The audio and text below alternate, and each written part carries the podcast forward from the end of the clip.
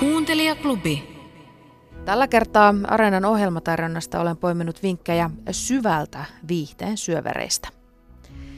Yle Xn kesän podcast-uutuus tutustuttaa meidät eturivin artisteihin ja erityisesti niihin aikoihin ennen kuin he pääsevät valokeilan keskiöön.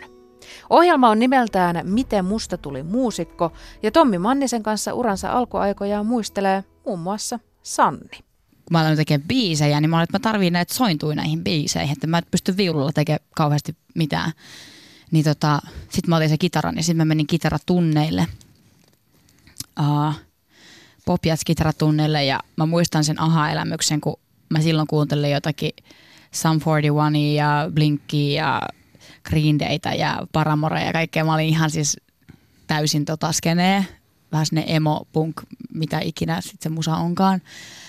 Ja tota, mä menin kitaratunneille kaiken sen klasariviulun, tiedätkö, virheiden etsimiseen ja semmoisen niin jatkuvan, tiedätkö, tuli, tuli tuhannen tulikiven, tiedätkö, taiston jälkeen, kun mä, mä olin vähän kyllästynyt siihen semmoiseen klassiseen meininkiin, niin tota, mä menin kitaratunneille ja mun opettaja pyysi, että hei, tuo joku levy, mistä tykkäät, niin kuunnella vähän sitä musaa, mistä digaat. Ja mä pistin mankaa soimaan Blinkin All the Small Things – ja sitten vaan niin luukuttiin. Me luukuttiin sen täysin sen luokassa. Mä olin ihan täynnä se elämän eliksiiriä. Sitten mun kitaraopettaja ottaa vaan kitaran, laittaa säröt täysille ja alkaa soittaa mukana sille ihan kuin se olisi ihan kuin se, tiedätkö, osa, mä olin ihan järkyttynyt, miten joku ihminen pystyy soittaa se on niin tosi noin vaan. Joo, ja mä olin, se, että mä olin aivan puulla päähän lyöty. Sitten se että tiedätkö, että mä opetan sulle tänään vitossoinut, ne on semmoisia niin power chordseja, semmoisia, niin kuin, mihin tarvitaan periaatteessa vain kaksi so, niin sormea. sormea ja se, se biisi oli sit soitettu sellaisilla ja, ja tota,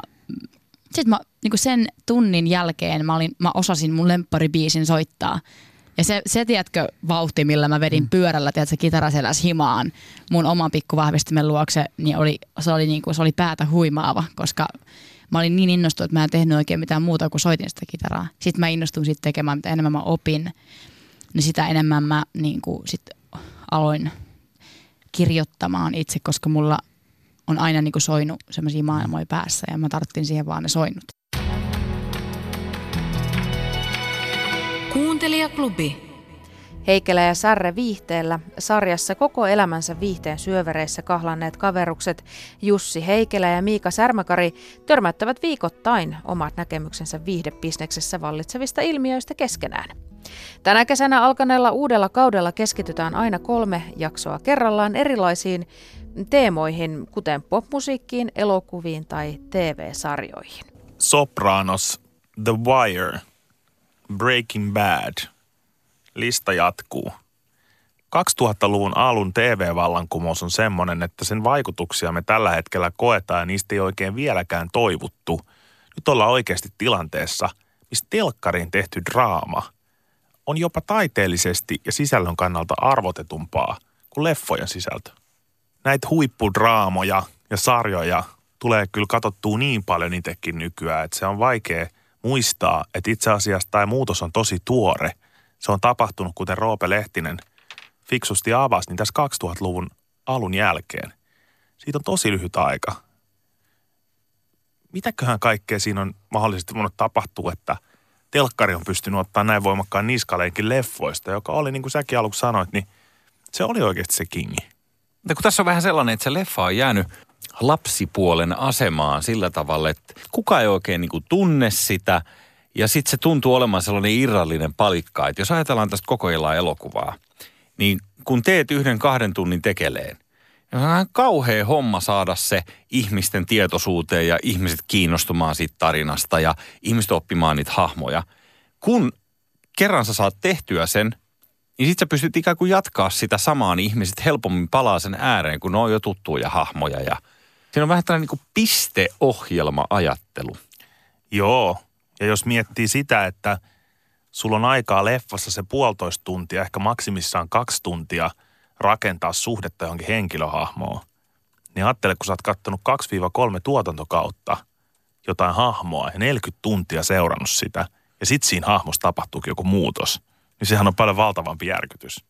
Joo, tai jos se tapetaan yhtäkkiä niin kuin ilman ennakkovaroitusta, niin, niin siinähän tarvitaan terapiaa. Just näin. Heikelä ja Särre viihteellä Telkkariteeman yhteydessä pohditaan muun muassa siis sitä, että onko TV ottanut niskalenkin leffasta suoratoistopalvelujen huippusarjojen myötä. Kuuntelijaklubi. Kyllä mä toivon, että kuulijat saa tästä sellaisen niin kokonaiskuvan yhden tällaisen yhden menestyneempien artistien, suomalaisartistien elämästä ja urasta, koska kuva kikasta on kuitenkin aika ihan itsellänikin allekirjoittaneella niin aika silleen niin kuin yksioikainen ja pieni se, mitä, mitä julkisuudessa silloin puhuttiin ja sitten sillä hänen traaginen loppunsa, jolla sitten tietyllä tavalla mässäiltiin kuitenkin myös lehdistössä. Että se on aina niin kuin, no niin, se on surullista. Mutta tota, joku sellainen, että kuva, kuva kokonaisesta ihmisestä, artistista, naisesta, äidistä, ää, että se on, jokainen ihminen on sellainen, että on se sitten kikka tai joku toinen, niin tavallaan, että ei ole vain yhtä tarinaa ihmisestä. Jotain sellaista niin kuin lohtua ja armoa siitä ihmisyydestä.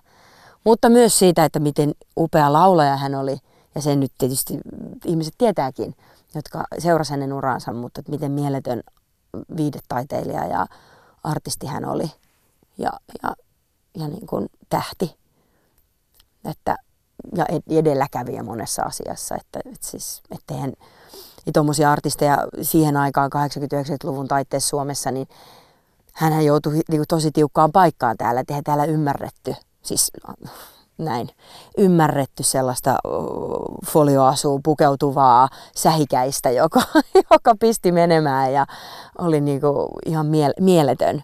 Niihin sellaista niin kuin ymmärretty, että se, se, aina vaan se keskustelu meni siihen, että no sulla on noi tissit ja sulla on, sulla on toi sun, että mit, miten sä voit väittää olevasi jotain muuta. Ja sitten sit aina jotenkin tuntui, että hän oli niinku niissä haastatteluissa silleen niinku aidon niinku, äh, ihmetteli, että mikä, miksi häneltä kysytään aina nämä samat kysymykset. Ja samalla näki sen myös sen leimahduksen, kuinka sitä alkoi varmaan niin ottaa niin paljon päähän.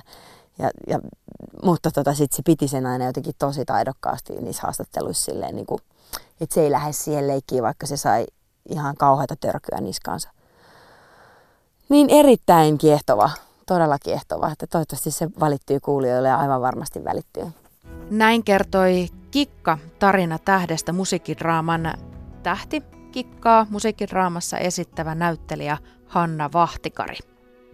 Kesän musiikkidraama Kikka tarina tähdestä on koukuttanut niin Areenassa kuin Radio Suomessakin. Kymmenet tuhannet ovat innostuneet tästä hienosta ohjelmasta. Jos et vielä ole päässyt Kikaan tarinaan sisälle, niin nyt kannattaa jo sitten hop hop suunnata Areenan puolelle. Kaikki 20 osaa ovat siellä kuunneltavissa, mutta radiodraama on kuunneltavissa Areenassa vain elokuun 26. päivään saakka.